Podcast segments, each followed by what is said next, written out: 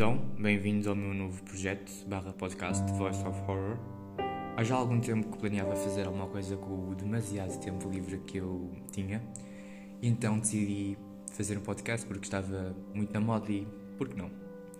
Primeiro pensei em fazer algo de comédia, a falar de coisas sérias como aquecimento global ou douradas, mas pouco depois vi que não tinha lá muito jeito para isso. Aliás, o género da comédia é o que eu menos gosto de filmes e séries. Passei uns meses a pensar e enquanto estava a ver The Conjuring, um filme que quase certeza todos vocês conhecem, bateu uma ideia. Uh, devia falar de terror barra horror, o meu género de filmes e séries favoritos e das minhas coisas preferidas para falar. Então, neste podcast, vou falar de casos paranormais, como por exemplo o caso Annabelle, que inspirou o filme Annabelle, uh, de casos criminais sangrentos, como o de Jack o Estripador ou da Dália Negra Talvez fale de filmes de terror, ainda não tenho muita certeza, e também estou a planear apresentar short stories feitas por mim. Um, não sei como é que vou balancear tanta coisa, mas logo se vê. Pelo menos por agora pensei em falar de casos paranormais e casos criminais.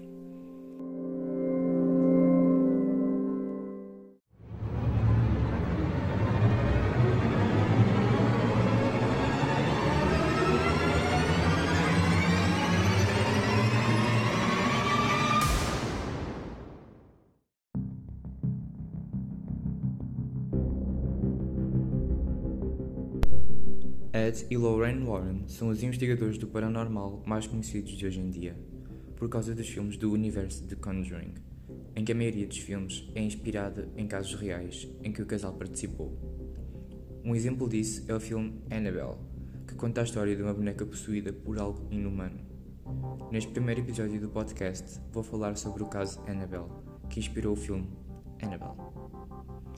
Era o ano de 1968 nos Estados Unidos da América uma estudante de enfermagem, Dona, acabara de receber como presente de aniversário da sua mãe uma boneca de trapos da coleção Raggedy Ann. Exatamente, a boneca original não era feita de porcelana, mas sim de trapos. A boneca foi feita de porcelana para os filmes, pois os produtores achavam que a boneca original não era assustadora o suficiente. Mas eu vos garanto que, mesmo sendo de trapos, a Annabelle original é muito assustadora. Aliás, vão agora pesquisar uma imagem dela no Google e vão ver o quão assustadora ela é. Continuando, Donna colocava sempre a boneca sentada na sua cama. Quando ela voltava a casa e ia ao quarto, via que às vezes a boneca estava com uma perna cruzada sobre a outra ou estava deitada de lado. Um dia, enquanto ela e a sua roommate, Angie, estavam a tomar pequeno almoço, os pequenos braços da boneca levitaram-se e pousaram sobre a mesa. Depois disto, elas começaram a encontrar pela casa pedaços de papel, onde estava escrito Help me, help us. A boneca começou também a aparecer em quartos diferentes daquele em que tinha sido posta e, a certo momento, um dia, começou a deitar umas pingas de sangue. A boneca estava cada vez mais ativa a cada dia que passava. Era a partir desta altura que eu já tinha deitado fogo à casa com a boneca lá dentro e fugido dali é que nem sei porque é que elas ainda tinham a boneca. Está bem que era, foi uma prenda da mãe, era uma boneca de coleção, mas eu acho que a minha vida vale mais que uma boneca de coleção assombrada. Mas pronto. Continuando, um dia, um amigo de Angie foi passar a tarde em casa delas, enquanto elas não estavam lá. Pelos vistos, a Angie tinha-lhes dado, uma, tinha dado umas cópias das chaves de casa. Nessa tarde, ele decidiu ir dormir numa cesta. Ele acordou de repente, com a boneca a olhar para ele e a sentir uma grande falta de ar. Quando ele olhou para o seu peito, viu que tinha marcas profundas de garras. As raparigas começaram por pensar que um intruso era o culpado de tudo. Entrava em casa, via a boneca e deixava os papéis com as mensagens escritas. Mas rapidamente descartaram essa hipótese. Sem saber o que fazer, elas desesperadas pediram a ajuda de uma médium. Se vocês nunca viram um filme de terror com espíritos, um médium é uma pessoa que consegue sentir e comunicar com espíritos. Com o médium fizeram uma seance, uma sessão espírita, que é algo parecido com aquilo que se faz com os tabuleiros da Ouija, mas não é bem a mesma coisa. E hum, aí obtiveram algumas respostas. Aí ficaram a conhecer o espírito de uma menina chamada Annabelle Higgins, que tinha morado na propriedade que existira antes do apartamento ser construído, onde vivia a dona.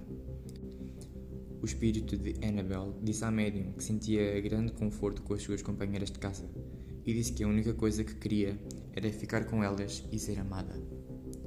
Dona e Angie, comovidas, deram então permissão ao espírito para possuir a boneca. Não é necessário dizer que, a partir daquele dia, as coisas foram de mal a pior. Gente burra, 0, Annabelle, 1. Um. Depois de alguns acontecimentos mais violentos, Dona, desesperada, entrou em contato com o padre local para ajudar. Este padre, por sua vez, entrou em contato com Ed e Lorraine Warren. Já naquela altura, eles eram investigadores do paranormal muito conhecidos e famosos. Lorraine, desde pequena, era uma médium de transe leve, e isto quer dizer que ela conseguia sentir e comunicar com espíritos com bastante facilidade. E Ed era um demonologista, ou seja, ele estudava demónios e espíritos malignos. Depois do casal saber do que tinha ocorrido às jovens, ganharam interesse no caso e entraram em contato com Dona. Depois de alguma investigação, um, os Warren faziam sempre uma investigação para saber se tratava de um caso real ou se era uma fraude, um hoax. Aliás, nos filmes do The Conjuring, no primeiro, vocês podem ver isso, eles fazem sempre uma grande investigação para saber se, é, se as famílias estão a, a fingir para ganhar fama e tudo, ou para ver se é um caso real. Então, depois de alguma investigação, os Warren chegaram à conclusão que a boneca não estava possuída, mas sim estava a ser manipulada e usada como um canal por um espírito inumano, neste caso, uma presença demoníaca. De facto, o espírito não queria possuir a boneca, mas sim ser humano, uma das raparigas. Depois desta descoberta, um padre foi fazer um exorcismo à casa, e é verdade, os exorcismos não são só para pessoas, podem-se fazer um exorcismo a casas ou a objetos. Então, um padre foi fazer um exorcismo à casa de Donna e Angie, e os Warren decidiram levar Annabelle para o seu museu do oculto. Neste museu, Ed e Lorraine Warren guardam os artefactos assombrados dos seus casos. Ele fica na parte de baixo da casa dos Warren, no Connecticut, caso um dia queiram lá ir visitar.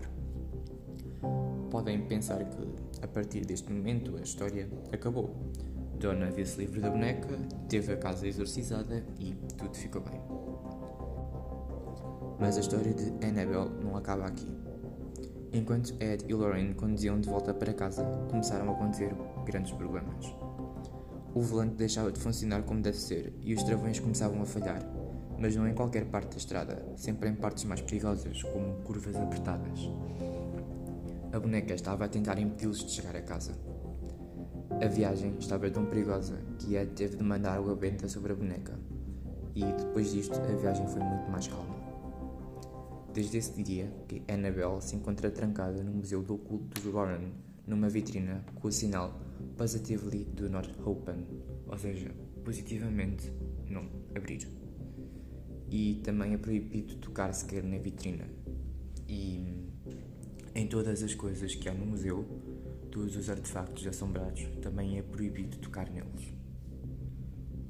Um padre vai também lá ao museu abençoar a área toda desde meses a meses.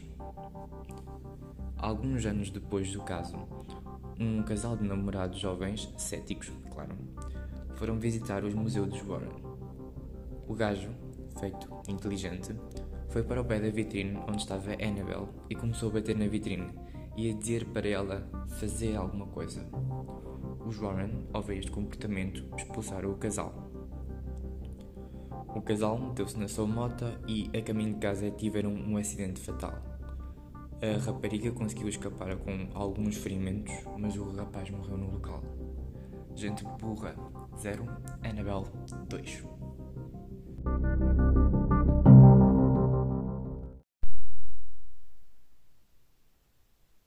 E pronto, aqui vos contei o caso Annabelle para estirar o meu podcast. Temo que seja um bocado curto o episódio porque o caso também não era muito grande e não tinha muito por que falar. Uh, para futuros episódios, de certeza que eu irei trazer outros casos dos Warren, porque eles têm imensos, muito conhecidos e também muito bons. Um, talvez um dia fale do caso que inspirou o filme The Conjuring, o primeiro, que sim, é baseado num caso real do casal. Então, pronto, pode ser muito interessante para trazer aqui também para falar. Mas para o meu próximo episódio, vou trazer um dos casos criminais mais conhecidos da história e que ainda continua sem solução. Espero que tenham gostado e até à próxima.